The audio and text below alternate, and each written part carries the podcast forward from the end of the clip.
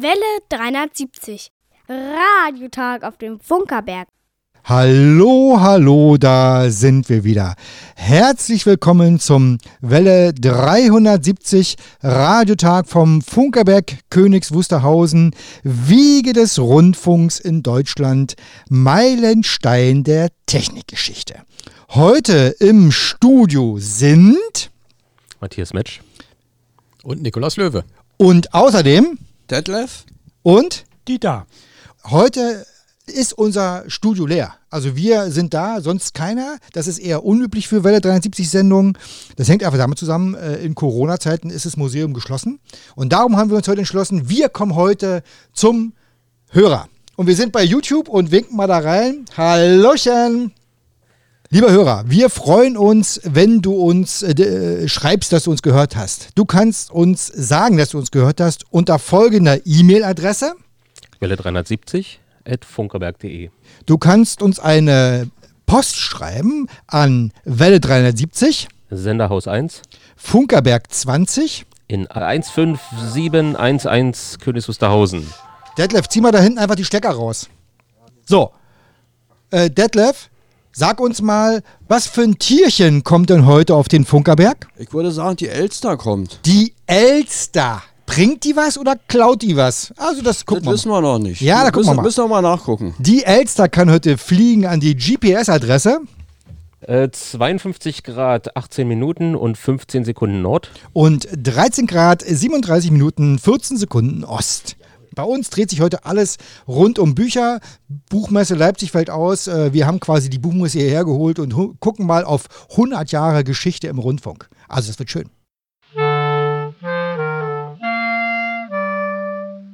Welle 370. Eine Prise Funkgeschichte. Gesprochen von Hanna. Auch er erfand den Rundfunkempfänger. Alexander Stepanowitsch Popov wurde im Jahr 1859 in Krasnoturinsk im Nordural geboren. Als Sohn eines Geistlichen studierte er anfänglich Theologie, wandte sich dann aber der Wissenschaft zu und studierte Physik und Mathematik in St. Petersburg.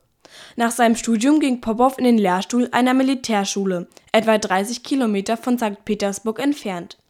Neben der hervorragenden technischen Ausstattung verfügte diese Einrichtung auch über eine umfangreiche Bibliothek. So kam Popov das erste Mal mit den Arbeiten von Heinrich Hertz, Eduard Branly und Oliver Lodge in Kontakt. Popov war offensichtlich begeistert. Er baute die Versuche von Hertz nach, verbesserte den Coherer von Lodge und erfand während seiner Experimente ein neues Bauteil, die Empfangsantenne. Sein Empfänger erreichte dadurch eine bisher unbekannte Empfindlichkeit. Die erste bekannte Vorführung seiner Apparatur fand am 7. Mai 1895 an der Universität St. Petersburg statt.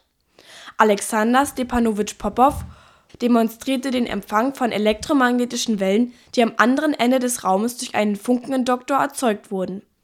Die anwesenden Professoren erkannten die Bedeutung der Vorführung jedoch nicht, und so zeugt heute ein nüchternes Protokoll von diesem historischen Ereignis. Ganz anders verlief eine weitere Vorführung am 24. März 1896. Im Rahmen einer Sitzung der Physikalisch-Chemischen Gesellschaft präsentierte Popov seinen weiter verbesserten Empfänger. An diesen hatte er, neben der Klingel zur akustischen Signalisierung, einen Morseschreiber angeschlossen.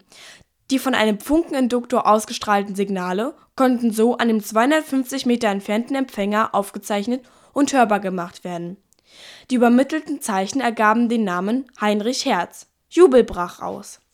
Popov hatte die Erfindung des ersten selektiven Empfängers der Welt eindrucksvoll demonstriert. Die wirtschaftlichen Möglichkeiten dieser Technologie erkannte jedoch ein anderer, Guglielmo Marconi. Er meldete den Empfänger von Popov in England als Patent an und begann damit eine langjährige wirtschaftliche Karriere. Im Jahr 1900 wurde Alexander Stepanowitsch Popov zwar in Paris für seine bahnbrechende Erfindung geehrt, insbesondere in der westlichen Welt jedoch blieb die Anerkennung über viele Jahrzehnte aus. Erst nach dem Ende des Kalten Krieges rückte die Bedeutung der Erfindung von Popov stärker ins Bewusstsein. Und auf dem Funkerberg in Königs Wusterhausen wurde im Jahr 2008 eine Straße nach ihm benannt. Eine wunderbare Prise Funkgeschichte, gesprochen von Hanna. Diese Prise Funkgeschichte stammt übrigens aus diesem wunderbaren Buch, Eine Prise Funkgeschichte, ein Wunder. Uns geht ja heute um Bücher, ja. Dazu haben wir uns eingeladen, Nikolaus Löwe, Vereinsmitglied und ein Bücherwurm vorn Herrn. Also ich glaube, wenn jemand alte Literatur oder Literatur über den Rundfunk hat, dann bist du das.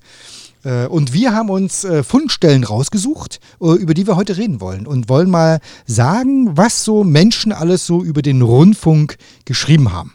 Und wir machen das so, wir zitieren sozusagen die einzelne Fundstelle und dann sprechen wir darüber, was da wohl eigentlich geschrieben steht. Ja, dann womit geht's los? Würde ich erstmal anfangen, ohne zu sagen, von wann das ist. Es geht um die magische Vertiefung der modernen Naturwissenschaft. Das Telegrafieren ohne Draht, so nannte man früher die Funktechnik, und die Telepathie.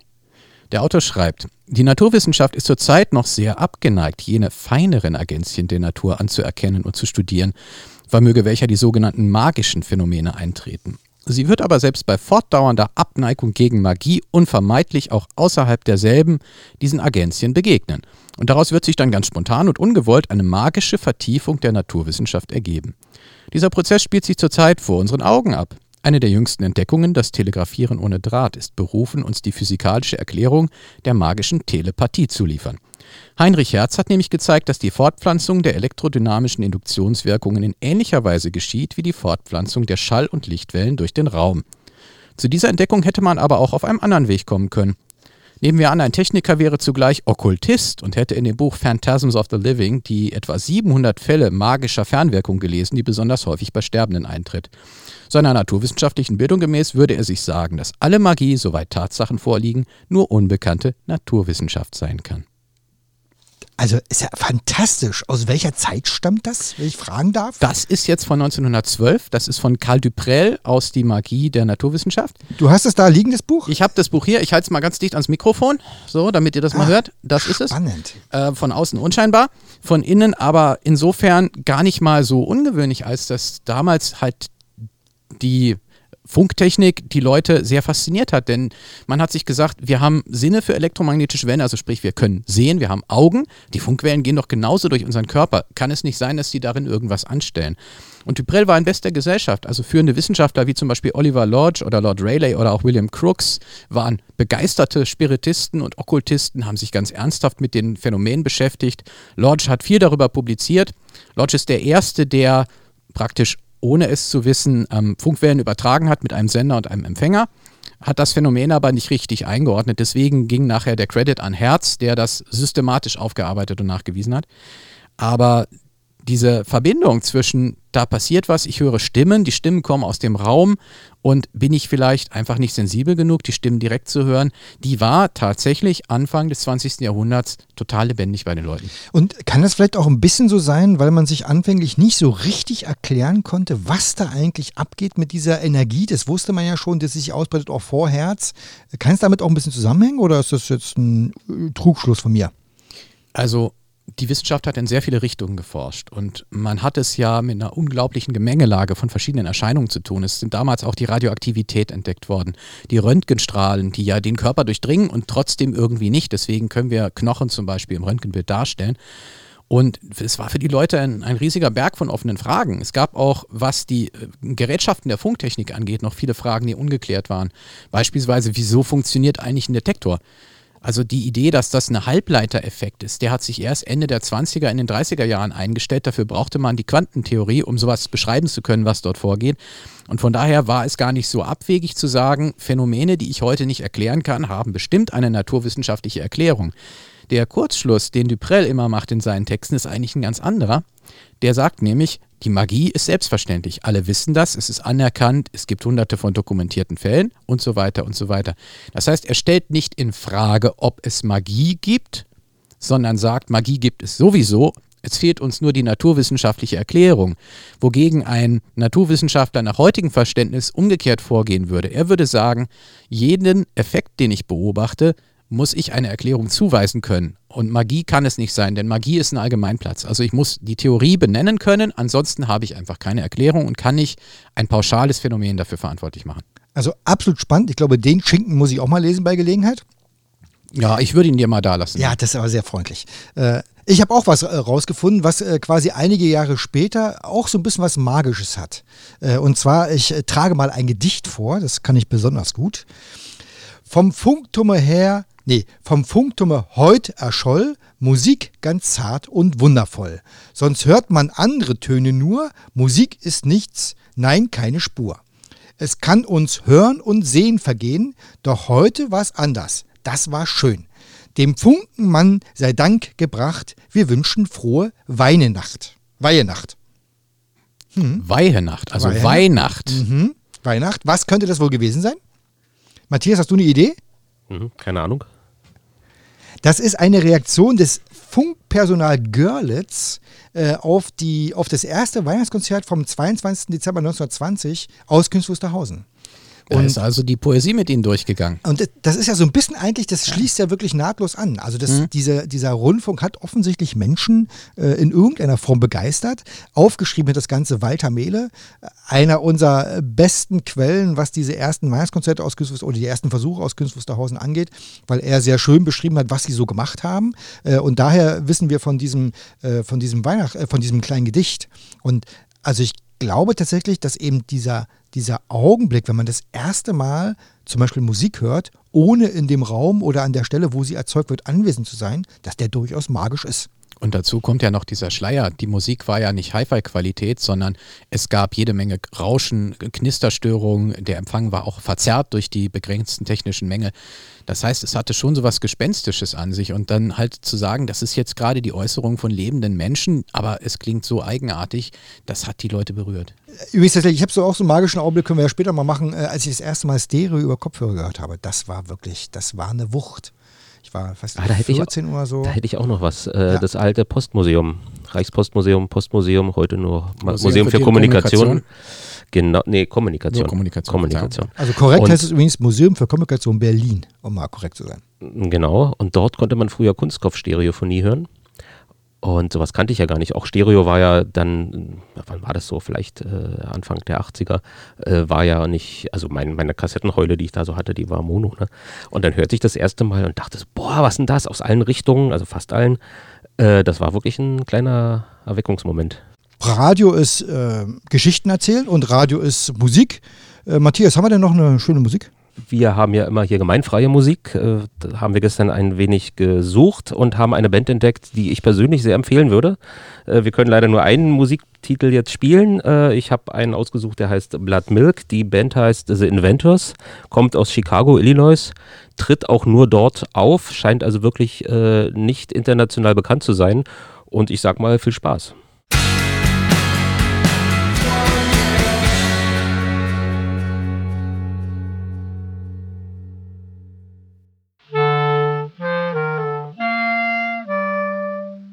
Welle 370, Radiotag auf dem Funkerberg. Haben wir nicht schöne Musik im Radio, ja? Also Theo ist krank, Theo, gute Besserung. Ja, gute Besserung. Und Matthias hat sich gestern Abend dann ja wirklich sozusagen ausgetobt, ganz freiwillig hingesetzt und hat die Musik rausgesucht und das hat er wirklich schöne Musik, ein gutes Händchen bewiesen. Vielen Dank dafür. Danke, gerne, aber du sagst ja zu jeder Musik schön insofern. Nein, das stimmt nicht. Jetzt geht's weiter mit Büchern. Ich habe hier ein Buch. Da steht drauf, Im Banne der Ätherwellen. Wir wissen, dass Hans Bredow dieses Buch nicht nur geschrieben, sondern auch in der Hand hatte. Weil hier vorne, wie sie es gehört, steht nämlich eine Widmung drin. An Rainer Suko? Nee, Dr. Eberhard mit den besten Empfehlungen, Hans Bredow, Wiesbaden, April 54. Ja. Dieses Buch hat er geschrieben und du hast aus dem Buch eine etwas längere Fundstelle gefunden. Ja.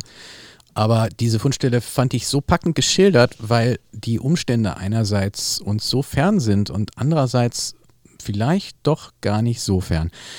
Also es handelt sich dabei um die Autobiografie von Hans Bredow. Er beschreibt dort also sein Leben und das ist auch sehr gut zu lesen. Und er beschreibt zum Beispiel den Zusammenbruch nach dem Ersten Weltkrieg, Herbst 1918. Da war er in Berlin, Spartakusaufstand, es war Umsturz und er selber war zu dem Zeitpunkt erst als Soldat an der Westfront gewesen, hat da mit Funktechnik experimentiert. Wie wir wissen, war das auch eine Wurzel für den deutschen Radiorundfunk, weil Hans Bredow dort gesagt hat, da müssten wir mal was draus machen. Er war aber vorher auch Telefunkendirektor gewesen. Das heißt, er war danach als Zivilist wieder bei Telefunken Und aus dieser Zeit beschreibt er, wie der Funkerspuk zustande kam. Also da kommt erst ein kurzer Abschnitt, wie die Situation unter den Arbeitern war, und dann beschreibt er, was passiert ist, was wir heute als Funkerspuk kennen. Wir sind November 1918. Unmittelbar nach dem Umsturz waren 2 unserer Mechaniker bei mir erschienen und hatten erklärt, dass sie im Auftrage des Vollzugsrates der Arbeiter- und Soldatenräte die Leitung von Telefunken übernehmen. Ich antwortete ihnen, dass ich nichts dagegen hätte und bereit sei, mich zurückzuziehen. Aber vorher müsste ich sie mit ihren Aufgaben vertraut machen. Nach dem Zusammenbruch der Armee hätten die Aufträge, von denen die Firma in den letzten Jahren gelebt habe, aufgehört. Die Materialvorräte seien erschöpft und könnten nur aus dem Auslande ersetzt werden. Es müssten deshalb so schnell wie möglich Auslandsaufträge und Devisen hereingebracht werden, da sonst weder Material aufgekauft noch die Angestelltenschaft weiter bezahlt werden könne. Da die Beziehungen zu anderen Ländern unterbrochen seien, müsse man ins Ausland gehen und versuchen, sie wieder anzuknüpfen. Wenn Ihnen das gelingt, so fuhr ich fort, will ich froh sein. Ich glaube, dass ich in Südamerika vielleicht Gelegenheiten bieten werde. Ich hörte nie wieder etwas von den Leuten. Aber Ende November trat dann ein Ereignis ein, das mich zwang, auf den Plan zu treten und einen Kampf aufzunehmen, dessen erfolgreiche Durchführung schließlich mein ganzes Leben veränderte. Die Soldatenräte der Funkertruppen, in deren Hand sich alle militärischen Funkstellen befanden, Anmerkung dazu gehörte Königs Wusterhausen, aber auch Nauen und Norddeich, die hatten sich unter dem Patronat des Vollzugsrates zu einer Zentralfunkleitung zusammengeschlossen, um eine von der Regierung unabhängige Telegrafenorganisation zu bilden. Und nicht genug damit hatte nun der Vollzugsrat auch nach dem Auslandsfunkverkehr gegriffen, der mir unterstellt war. Unsere Station in Nauen, der Mittelpunkt des Weltfunkverkehrs, wurde überfallen, die Stationsbesetzung verjagt, die Verbindung mit Moskau aufgenommen und durch ein Telegramm an alle die Welt von dieser Änderung in Kenntnis gesetzt. Da wurde also tatsächlich durchgegeben, der deutsche Funkbetrieb ist den Arbeiter- und Soldatenräten unterstellt. Hier hat die Revolution einen glänzenden, fast ganz unblutigen Sieg errungen. Das war eine Lüge. Sofort ließ ich als Protest gegen diesen Übergriff der Presse die nachfolgende Erklärung zugehen. Und da lese ich jetzt nur einen kurzen Teil. Der Putsch gegen die Funkenstationen. In Bestätigung unseres gestrigen Berichts über die Beschlagnahme der Telefunkenstationen durch die Spartakus-Leute, nahestehende unabhängige Sozialdemokratie, gemeint ist nicht die Sozialdemokratie, sondern eine linksextreme Bewegung, erhalten wir von anderer Seite noch folgende Darstellung dieses unerhörten Bolschewistenstücks. Die Vollmacht zu diesem neuesten gewaltsamen Eingriff, durch den die am Funkdienst beteiligten Reichsbehörden ausgeschlossen worden sind, ist vom Vollzugsrat ausgegangen, der die sich ihm bietende Gelegenheit, ein wichtiges Nachrichtenmittel in die Hand zu bekommen, schnell ergriff. In Wirklichkeit handelt es sich nur darum zu verhindern, dass die Funkleitung wieder zu den Regierungsbehörden zurückkommt und dass der Vollzugsrat, oder was noch schlimmer ist, eine bestimmte Partei eine Diktatur über den Regierungsfunkdienst ausüben will. Man tut also gut daran, die von der Zentralfunkleitung kommenden Meldungen mit größter Vorsicht aufzunehmen. Was Bredow uns da sagt, ist, dass dieses Ereignis, was sein Leben geprägt hat, der Moment war, wo er gesehen hat, was passiert, wenn einzelne Interessengruppen, in diesem Fall die Rote Revolution, aber es könnten ja auch andere Parteien sein, die komplette Kontrolle über den Funkdienst erlangt. Das fand ich also in dieser Art der Schilderung sehr, sehr beeindruckend. Also, und das kann man auch an verschiedenen Stellen immer wieder so merken, also dass ihm das ganz wichtig war, dass sozusagen der Rundfunk eben, ich sag mal, liberal eigentlich ist. Dass er nicht einer Macht untersteht. Ja, also dass er interessenfrei geleitet wird, nicht durch Einzelinteressen. Das ist etwas, was noch heute im öffentlich-rechtlichen Rundfunk gepflegt wird, dass man versucht, möglichst unparteiisch Bericht zu erstatten. Und das hat seine Wurzel darin. Kann man übrigens nachlesen bei Hans Bredow im Banne der Ätherwellen, Band 2, glaube ich. Das ist in Band 2. Genau. Aber auch beide Bände sind sehr, sehr lesenswert. Auch sehr lesenswert habe ich hier ein Buch. Winfried B. Lerck hat geschrieben, die Entstehung des Rundfunks in Deutschland. Ich halte es mal in das virtuelle Mikrofon hier. Ein toller Schinken. Längst nicht so emotional geschrieben, sondern eher eine Abhandlungsstil einer Doktorarbeit mit ganz, ganz vielen Quellenangaben. Das ist wirklich ganz fantastisch, dieses Werk. Da kommt übrigens dieser Funkerspuk auch vor mit all seinen Wirkungen und wer da was geschrieben hat. Und also da war wirklich was los. Und wenige Jahre später gab es ja dann den Rundfunk. Ab 1920 die erste Sendung aus Königs Wusterhausen, 23 dann... mit Publikum ab 23. Genau, Oktober. Mit offiziellem Publikum. Genau. Ja. Und tatsächlich hat man sich aber damals auch schon gefragt, was wollen die Hörer eigentlich hören? Und das, warum wissen wir das, dass sie sich damals schon gefragt haben? Weil es gibt einen Aufruf. Was wollen Sie vom Rundfunk hören? Seit Monaten haben wir den Deutschen Rundfunk. In dieser Zeit waren Darbietungen der verschiedenster Art zu hören. Erste Aufgabe des Sendedienstes ist es jetzt, die Programme den allgemeinen Wünschen anzupassen. Aus vereinzelten Zuschriften lässt sich ein Gesamtbild der Wünsche nicht gewinnen. Es wird deshalb an alle die folgende Frage gestellt. Was soll der Rundfunk bringen? Das ist dieser Aufruf hier, der ist ganz wunderbar abgebildet. Von 1900, na, was schätzt ihr? 28. 28? Nee, ich würde sagen früher. Ja, okay. Wollen wir mal hier, also Dieter und Detlef, wollt ihr euch am Schätzen beteiligen? Besser 25. 25 sagt Detlef und Dieter? 24. Ah, Dieter ist ganz dicht dran. Tatsächlich 1924. Ein Aufruf, um zu erfahren, was der Hörer hören will. Das finde ich auch total extrem demokratisch, ne? Also zu fragen. Ja. Es gab damals ja auch noch nicht Twitter oder E-Mail und damals konnte man noch nicht, wie das ihr heute machen könnt, sich direkt auch an seinen Sender wenden. Also das war wirklich ganz fantastisch und man konnte hier auswählen zwischen verschiedenen Vortragsthemen. Da war also Zeitangaben, also die Zeit über den Rundfunk übertragen, Börsenberichte, Wetterdienst, aber auch Humor, Unterricht, Sprachkunde, Schauspiel, Operette, Oper, wissenschaftliche Vorträge. Also das Angebot war richtig breit. Das Schöne an solchen Büchern, wo alte Sachen drinstehen, ist, dass man eben auch noch mehr mitkriegt. Nicht nur der eigentliche Aufruf, um das die es gemacht haben, sondern womit die sich beschäftigt haben. Also das ist ja sozusagen so eine Metaebene, die sich so beim Lesen ergibt. Das finde ich ganz fantastisch. Man hat ja auch damals im Rundfunk noch gezielt versucht, eine Form zu finden. Das war ein ganz großes Thema, auch in den Redaktionssitzungen. Beispielsweise das erste Hörspiel im Deutschen Rundfunk, das Oktober 24 gesendet wurde, Zauberei auf dem Sender von Hans Flesch. Da sind wir wieder bei der Magie der Zauberei. Das war auch ein Versuch, rauszufinden, was kann man mit dem Radio eigentlich machen? Und abgesehen davon, was wir damit machen können, was möchten die Leute hören? Und das war diese Findungsphase. Und es hat aber gar nicht so sehr viele Jahre gedauert. Und dann ist der Rundfunk in eine Phase gekommen, wo diese ganze Freiheit und wo das alles mit einmal vorbei war. Weil tatsächlich mit der Machtübernahme der Nationalsozialisten haben die sehr schnell erkannt, okay, der Rundfunk ist hier ein Medium, wie wir das unsere Ideologie in die Köpfe bringen können. Und da hast du auch eine wirklich beeindruckende Fundstelle. Ja, ich habe da eine Fundstelle mal mitgebracht, exemplarisch aus diesem Buch Reichsrundfunk von 1934.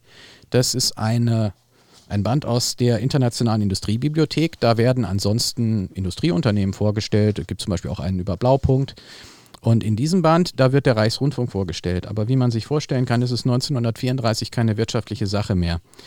Die Übernahme des Rundfunks ist sofort ein ganz wichtiges Kernanliegen der Nazis gewesen. Die haben also schon direkt bei der Machtergreifung die gesamte Führungsriege des Funkhauses, also des Funkhauses Masurenallee, damals Zentrale vom Deutschen Rundfunk, gereinigt. Die Leute, die wie Hans Bredow sind, am Tag der Machtergreifung geschlossen zurückgetreten und dann wurden dort also linientreue Leute eingesetzt. Als Reichssendeleiter wurde Eugen Hadamowski eingesetzt und Direktor der Reichsrundfunkgesellschaft. Und der hat 1934 zu diesem Buch Reichsrundfunk ein Vorwort geschrieben. Und ich werde aus diesem Vorwort jetzt einige Sätze vorlesen und bitte also einfach mal darauf zu achten, wie dort erklärt wird, ohne ein Geheimnis daraus zu machen, dass der Rundfunk nur ein Werkzeug in der Hand des Führers ist. Ich lese vor.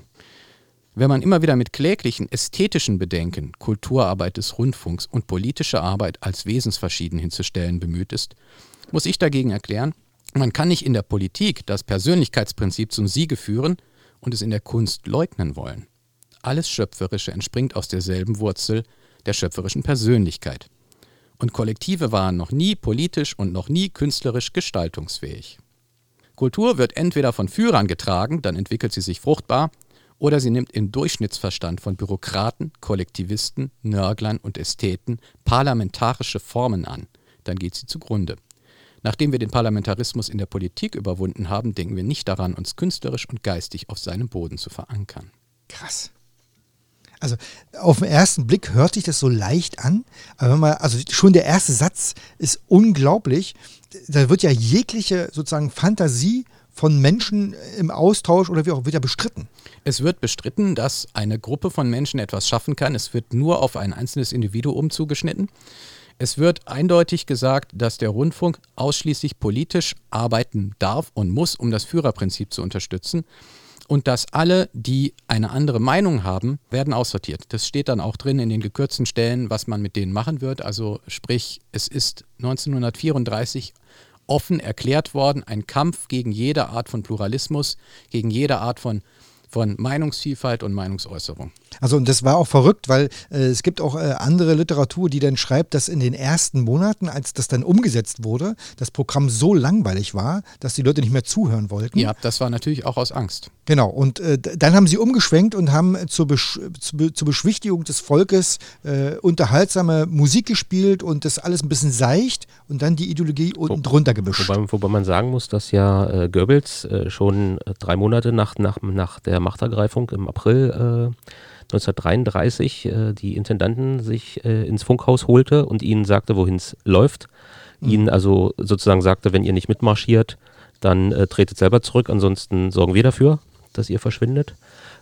Aber eben auch sagte, dass der Unterhaltungsrundfunk weiter unterhalten muss, damit er die politische Botschaft ins Volk trägt. Und man hat dort im Rundfunk mit einem Mittel der Berichterstattung experimentiert, was wir heute selbstverständlich finden, was aber neu war, nämlich man hat die Reportage erfunden.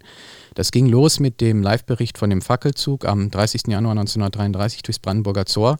Das war eine spontane Idee von Goebbels, dass man das im Radio übertragen müsste, und das war ein großartiger Erfolg. Und dann, dem gefolgt ist dann am 8. April 1933 die Berichterstattung von der SA-Parade vom Reichstag, wo 800.000 SA-Uniformierte zeitgleich von verschiedenen Übertragungsorten im Deutschen Reich dabei waren, und das eine riesige Inszenierung gewesen ist. Es gibt darüber übrigens auch ein sehr, sehr gutes Radio-Feature, und wo man also dieses Mittel des Radios ganz gezielt eingesetzt hat, mit manipulativen Absichten, mit den besten technischen Mitteln, die man hatte, und hat also damit erklärtermaßen das Volk dem Führer in die Hand gegeben. Das ist ein Wort, das hat Goebbels benutzt gegenüber den Intendanten. Das sei die Aufgabe des Rundfunks. Und umso mehr, glaube ich, können wir uns heute glücklich schätzen, dass wir einen freien, einen multikulturellen, einen bunten, einen demokratischen Rundfunk haben. Auch das, was wir hier machen, wäre damals mit Gefängnis bestraft worden. Aber absolut. Und vermutlich auch die Musik, die wir jetzt gespielt hätten, würde vermutlich damals nicht lauffähig gewesen sein. Matthias, was haben wir denn jetzt? Sie gab es auch vor allem noch nicht. Das ist Aglo Hollow mit Two Loves Long. Ich muss es einfach bringen. Aglo Hollow, Two Loves Long. Ich kann das nicht so gut wie du.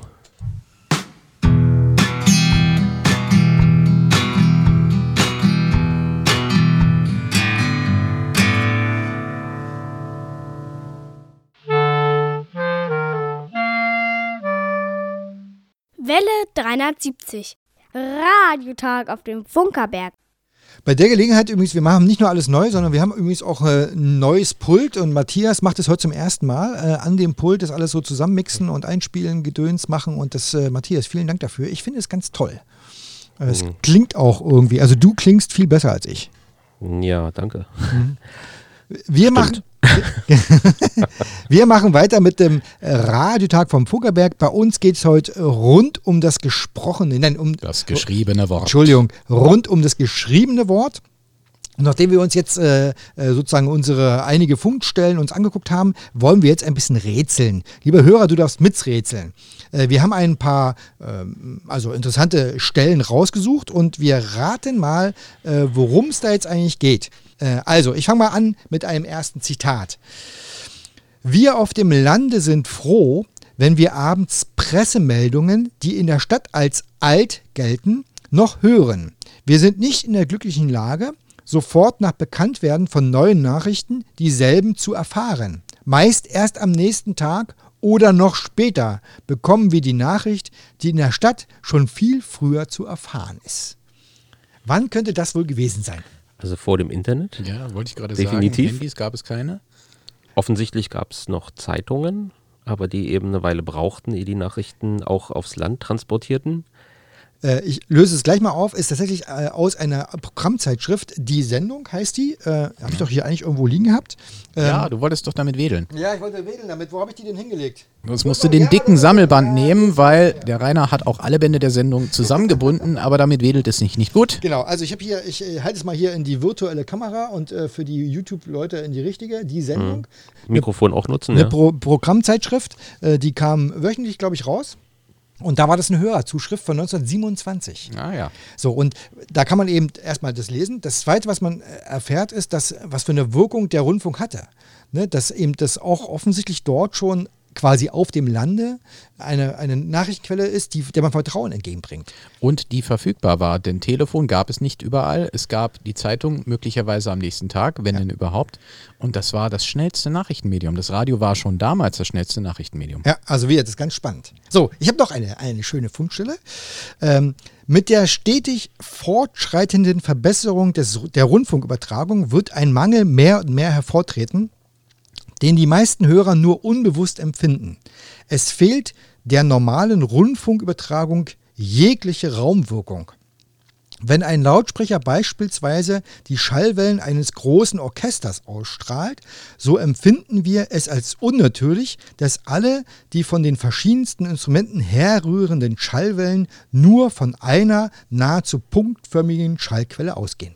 Na, da geht es eindeutig um die Stereophonie. Genau, da würde ich sagen 30er, 40er Jahre. Das, vorher hat man sich darüber nicht Gedanken gemacht. Die Qualität musste schon ein gewisses Niveau haben in Mono. Ja. Also 30er Jahre überhaupt über Stereo nachdenken praktisch. Zweite Hälfte 40er Jahre. Dann, genau. In den 40ern hat man es zwar schon gemacht, aber es waren halt andere Prioritäten.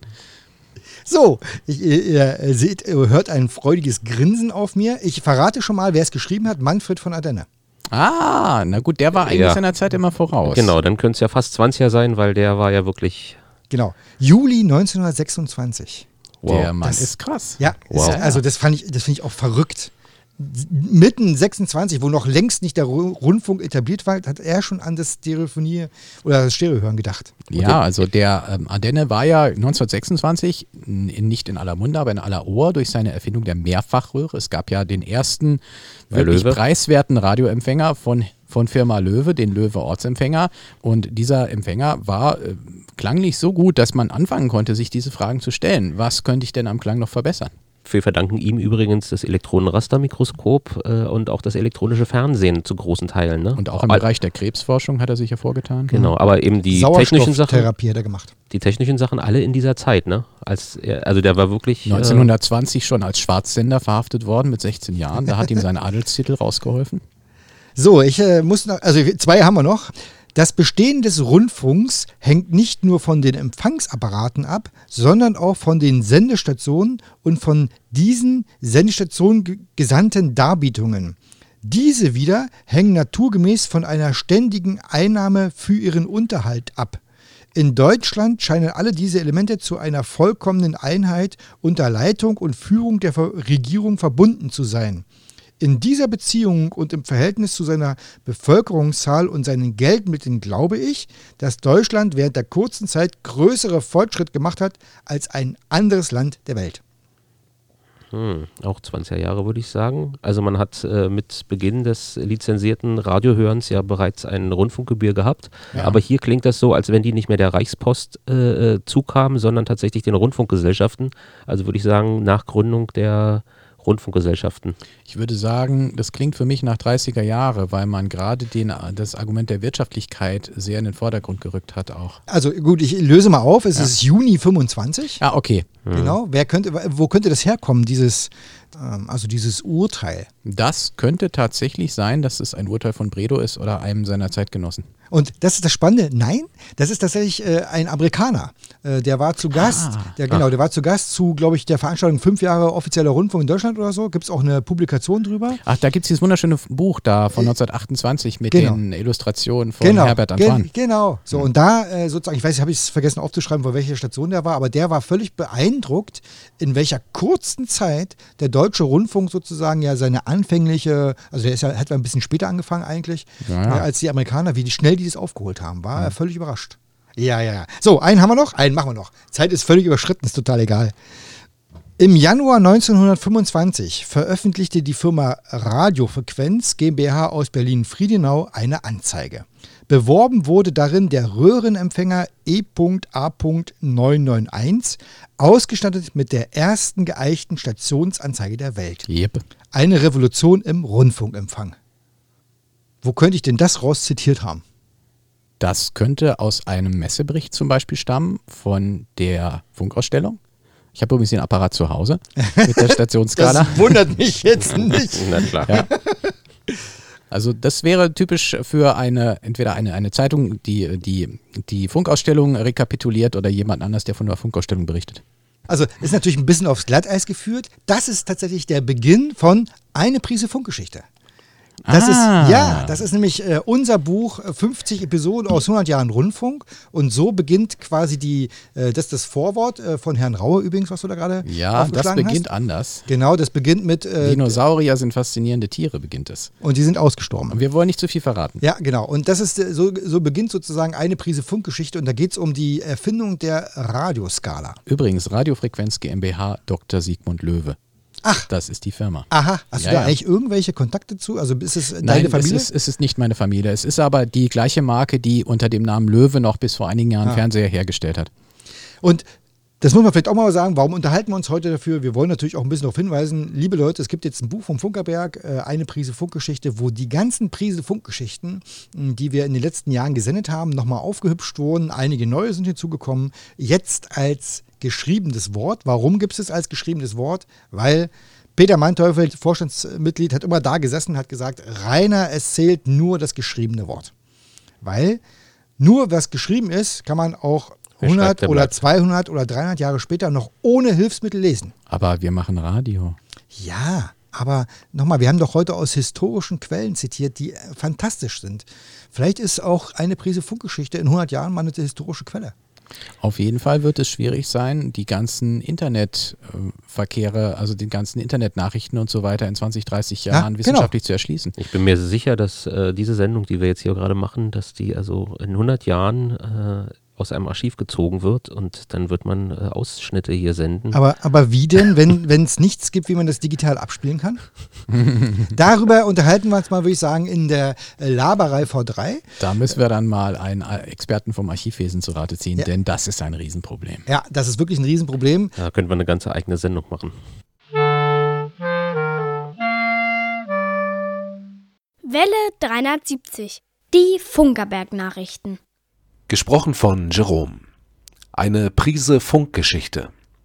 Am 7. März des Jubiläumsjahres war es soweit. Eine Prise Funkgeschichte, das Buch zu 100 Jahren Rundfunk, wurde im Rahmen einer Buchpremiere vorgestellt. In der ausverkauften Stadtbuchhandlung in der Bahnhofstraße der Rundfunkstadt präsentierten Hanna und Rainer Suko einige der 50 Geschichten aus 100 Jahren Rundfunk. Eine klassische Lesung war diese Buchpremiere jedoch nicht. Ganz in der Tradition des Welle 370 Radiotages las Hanna Suko die Texte einzelner Episoden und Autor Rainer Suko erzählte Geschichten um die Geschichten. Über einen 60 Jahre alten Rundfunkempfänger wurden Hörbeispiele dargeboten. Im berühmten Morsespiel die Herausforderungen der drahtlosen Kommunikation erlebbar gemacht und über 100 Jahre alte Illustrationen philosophiert. Zum Abschluss lauschten alle gemeinsam dem Klang der Übertragung eines Lichtbogensenders. Der Programmleiter des Bebra-Verlages sagte zu dieser Veranstaltung, es war eine im besten Sinne multimediale Buchvorstellung, bei der sich vieles, was ich aus dem Buch schon kannte, noch einmal ganz neu erschlossen hat. Die Begeisterung für das Medium Radio hat sich direkt auf das Publikum übertragen. Chapeau! Sender- und Funktechnikmuseum bis auf Weiteres geschlossen. Das Sender- und Funktechnikmuseum auf dem Funkerberg ist ab dem 14. März 2020 geschlossen.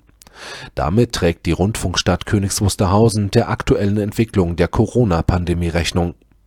Dazu die Leiterin des Museums, Christine Olivkowski.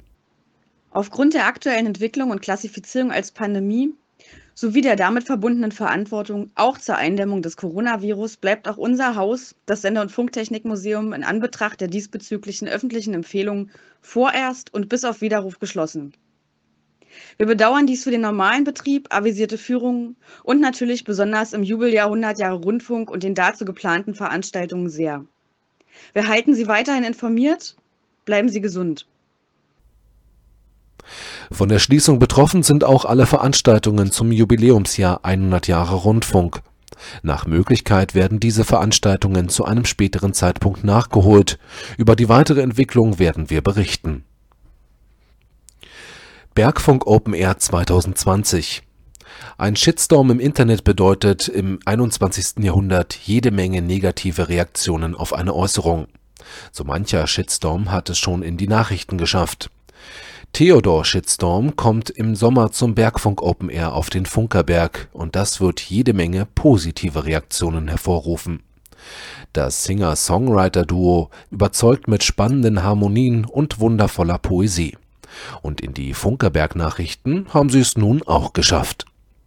Am 7. und 8. August 2020 werden Theodor Shitstorm und zahlreiche weitere Musikgruppen die Besucher auf dem Festivalgelände unterhalten.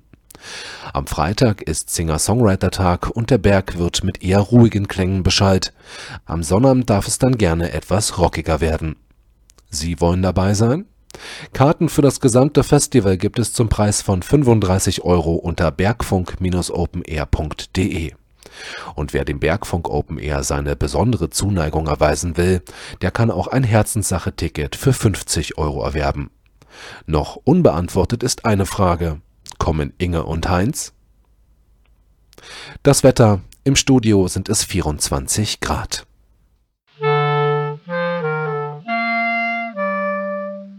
Welle 370. Die Hörerecke. Herzlich willkommen zur Hörerecken-Ausgabe im März 2020, sagt euch, liebe Radiofreunde, Detlef. Ich begrüße euch zur Hörerpostbestätigung der letzten Wochen. Über die vielen Empfangsberichte und Mitteilungen habe ich mich sehr gefreut. An die Einsender geht ein herzliches Dankeschön. Zuerst die ausstehende E-Mail-Post vom Vormonat. Auf elektronischem Weg erreichten uns Zuschriften von Dieter Leupold, Thomas Drescher, Mario Schöler, Horst Mehrlich, Marco Hommel, Andreas Mücklich, Siegbert Gerhardt und Jürgen Zenker. Der Hörer Ralf mit dem Rufzeichen Delta Delta 7 Alpha Kilo hat seine eigene Postanschrift vergessen. So bleibt diese Mail zunächst ohne QSL-Kartenbeantwortung. Unser indische Hörer Siddhartha Bhattachari fügte eine MP3-Datei zum Empfang auf Kurzwelle 60-70 kHz am 26. Januar bei. In Bangladesch wurde die Kurzwelle 60-70 kHz auch am 26. Januar von Abdul Manan empfangen. Piotr Skorek hörte am 26. Januar die Kurzwelle 60-70 kHz in Polen. Aus Brasilien kam der Empfangsbericht von Reginaldo zur Sendung am 5. Januar 2020 auf Kurzwelle 6140 kHz. Die Sondersendung am 9. Februar auf Mittelwelle 810 kHz hörte Christian Hovorka. Per Postkarte und Telefon beschreiben Frank, Michael und Jürgen die Sondersendung Radio hören wie vor 100 Jahren am 9. Februar auf Mittelwelle 810 kHz. Das Programm wurde im Autoradio gehört. Franz Schanzer verfolgte via Internet bei Radio HCJB am 8. Februar einen Beitrag vom Funkerberg Museum. Am 2. Februar haben Igal Benger und Helge Birke auf der Kurzwelle 6140 kHz eine Welle 370 Sendung empfangen. Auf der Kurzwelle 60-70 kHz hörten am 23. Februar Thomas Becker, Simon Peter Lier und Kurt Prützig-Stuper unsere Sendung. Paul Gager hörte Radiotag auf dem Funkerberg bei Alex Berlin am 7. und 21. Februar via Internet. Weitere Sendungen aus der Rundfunkstadt hörte er am 8. Februar auf Kurzwelle 7365 kHz bei Radio HCJB, am 23. Februar auf Kurzwelle 60-70 kHz bei Channel 292 und am 1. März auf Kurzwelle 6140 kHz aus Moosbrunn. Max Berger hat am 1. März auch unsere Sendung auf Kurzwelle 6140 kHz empfangen. Er schickt schöne Grüße von SM Radio Dessau in die Rundfunkstadt. Am 1. März hörten außerdem noch Jörg Clemens Hoffmann, Dieter Sommer und Erich Kröpke die Sendung vom Funkerberg. Es sind so viele E-Mails eingetroffen, die ich an dieser Stelle nicht alle aufzählen konnte. Jetzt bin ich zum Ende der Hörerecke gekommen. Auf weitere Post freue ich mich sehr. Wer seinem Empfangsbericht ein Rückporto beilegt, braucht nicht lange auf die QSL-Karte warten. Beste Grüße und guten Empfang wünscht euch Detlef von der Welle 370. Lieber Hörer, ihr schreibt sehr viel Post. Ihr schickt einige Post per Briefpost, in Briefen und Karten. Ihr schickt sehr viele E-Mails. Detlef liest das alles. Allein zu dieser Sendung jetzt haben wir 14 Seiten E-Mail klein gedruckt, extra umformatiert, damit es nicht so viel wird, weil unformatiert sind es ungefähr 50 Seiten. Detlef liest sie sich alle durch und beantwortet es alles akribisch. An der Stelle nochmal, Detlef, vielen Dank, dass du das machst. Das muss mal auch mal gesagt werden. Ja, genau. Ja, danke. Ja. Welle 370, die Funkerberg-Termine. Ja, und an dieser Stelle kommen traditionell eigentlich unsere Funkerberg-Termine, aber alle Veranstaltungen auf dem Funkerberg sind aktuell, also finden nicht statt. Sowohl das Museum ist geschlossen, als auch unsere 100 Jahre Rundfunk-Termine finden einfach nicht statt, werden entweder auf später verschoben oder was auch immer wir damit genau tun, wissen wir noch nicht so genau. Unserer Tradition entsprechend machen wir jetzt an dieser Stelle unsere Geburtstagskinder des Monats März. Denn im März haben Geburtstag Piefke, Konstantin, Rebecca, Brigitte, Biggie, Falk, Marlene und außerdem Katja Epstein. Was macht die? Im Palast der Republik singen. Eine Sängerin, ja, will ich auch. Kennst du nicht Katja Epstein? Ich bin auf der anderen Seite sozialisiert. Ah, Detlef, wer ist Katja Epstein? Das ist übrigens eine westdeutsche Sängerin. Warte mal, kannst du bitte mal den Detlef dein Mikrofon geben? Das ist eine Sängerin aus Westberlin und die war öfter mal auch im Friedrichstadtpalast aufgetreten. Also ich würde mal sagen, außerhalb deiner Zeit. Ja, das kann natürlich auch sein. Und außerdem Marianne Rosenberg. Die kennst du aber. Ja, die kenne ich noch. Ja, die macht was? Persönlich, oder? Nein, aber die singt auch. Und wer ist Ernst-Georg Schwill? Ein Schauspieler, der wohnt hier auch in der Nähe hier bei uns. Und außerdem, der ist auch unter die Schriftsteller gegangen und der hat auch ein Buch geschrieben und hat er auch eine Buchlesung in der Stadtbuchhandlung. Genau wie du, Rainer. Das ist schon eine Weile her. Ja. In der ständig wachsenden Kategorie der Schauspielerbücher. So, und für die alle singt uns Kevin Lex, glaube ich heißt er, ein Geburtstagslied. It's your birthday, yes it is, it's your birthday, yes it is, it's your birthday, so happy birthday to you, yes you. It's your birthday, yes it is, it's your birthday, yes it is, it's your birthday, so happy birthday to you, yes to you.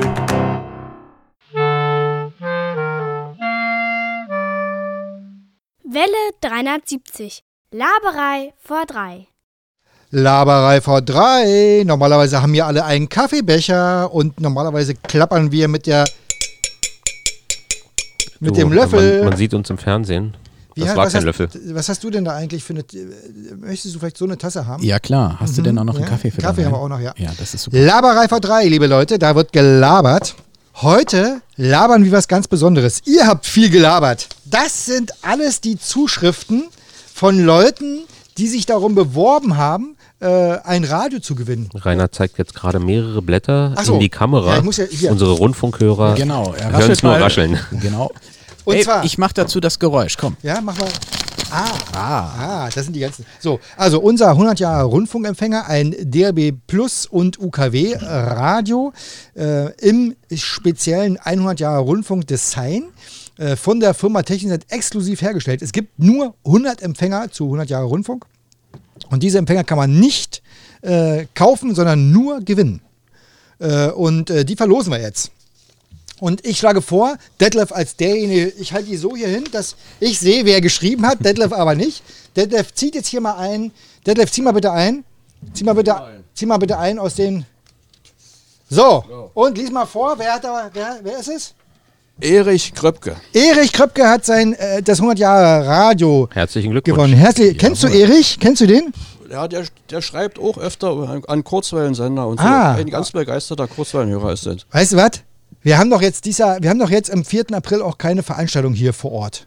Ne? Weißt du was, wir hauen einfach noch ein Radio raus. Wollen wir noch ein Radio raushauen? Wow. Wollen wir noch einen machen? Wow, hast du heute die dicke Hose an. Seid ihr ein bisschen neidisch? Nee, nee, ja, ja, ja, ein kleines bisschen. Nicht ein kleines bisschen. Wir haben schon Bücher gekriegt mit Autogrammen. Ja, wir sind schon total stolz. Genau. Wir hauen dann noch einen raus. Los, hier, komm, zieh noch einen. Zieh noch einen. So, und? Das ist Michael Wosnitzka. Ja, Michael! Michael Wosnitzka, muss man dazu sagen, den kenne ich, ich weiß nicht, persönlich kenne ich den nicht, aber... Er ruft öfter mal hier an bei uns. Und der ist ein absoluter Stammhörer, der schreibt jedes Mal E-Mails, sagt uns, wenn irgendwas nicht stimmt, sagt, wir sind zu leise, zu laut, haben eine Musik vergessen, keine Ahnung was. Also ein echter, das ist schön. Also, hast du gut gezogen, super. Ja, also gleich nach der Sendung ruft er meistens mal an. Und liebe anderen Hörer... Herzlichen Glückwunsch. Herzlichen Glückwunsch. Demnächst auch in DAB ausstrahlen, damit er uns auch auf seinem schönen Apparat empfangen kann. Ja, das ist jetzt auch ein anderes Thema. Also, liebe Hörer, wir werden im Verlauf des Jahres noch mehrere Empfänger verlosen. Ihr habt alle noch eure Chancen, aber die in der heutigen Sendung, die sind rausgegangen an Michael Wolfschnitzer. Und wer war der Erste? Erich Kröpke. Erich Kröpke. Herzlichen Glückwunsch, ihr habt gewonnen. So, da hat er den Zettel wieder. Wunderbar, vielen Dank, Detlef. Die Sendung ist schon vorbei. Also ja, so schnell gehen 1 Stunde 20 rüber. Die Kunst ist dann tatsächlich aus dieser 1 Stunde 20 dann später 1 Stunde zu schneiden. Da bin ich noch nicht so genau sicher, wie wir das denn überhaupt machen wollen. Aber auch das werden wir irgendwie hinkriegen. Ich bedanke mich sehr bei allen, die hier mitgemacht haben. Wir fangen mal bei Detlef an für die Hörereckenbetreuung. Bei Dieter, der dafür gesorgt hat, dass wir diese wunderbare Sendung auf auch Mittelwelle 810 Kilohertz Amplituden senden können. Die Senderfee. Naja, eigentlich ist er... Wie heißt denn das richtig? Keine Ahnung. Also, lieber Hörer, wenn du es hörst, lieber Hörer, wir suchen für Dieter als derjenige, der den Sender ein- und ausschaltet und auf- und abbaut, eine korrekte Bezeichnung. Schlagt mal vor, wie wir ihn benennen wollen. Dir vielen Dank auf alle Fälle, Nikolaus, für die wirklich tollen Fundstücke und für die Inspiration. Wir haben uns ja quasi im Vorfeld eigentlich so ein bisschen gegenseitig angestachelt, was so schön ist. Ja. Und natürlich Matthias, vielen Dank dafür, dass du am Regler gesessen hast, dass du Musik rausgesucht hast. Es war wirklich eine schöne Sendung, hat mir sehr, sehr viel Spaß gemacht. Ich habe auch ein bisschen zensiert, ne? Ich habe dich manchmal nicht zu Wort kommen lassen. Ja, das ist aber nicht, das ist ja okay. Aber noch nicht oft genug. Ja, nicht oft genug, ne? Ja. Also, vielen Dank und wie Sie es gehört, wir beenden die Sendung mit einer Musik. Diesmal ist es, glaube ich, was ganz Besonderes, oder? Ist es das? Ja, Rostan. Nous contre nous. Es ist französisch, ich kann es nicht aussprechen. Ja, und die Musik war auch etwas gewöhnungsbedürftig, oder? Nein, es fängt ganz nett an und nein, das Radio ist nicht kaputt, wenn es mittendrin dann etwas kräftiger entgegenbläst. Also dann, lieber Hörer, viel Spaß beim Zuhören und wir hören uns spätestens in einem Monat hier wieder und ich sage tschüss. Mach's gut, Nachbarn, und bleibt gesund. Tschüss und vergessen Sie nicht, die Antenne zu erden. Welle 370, Radiotag auf dem Funkerberg.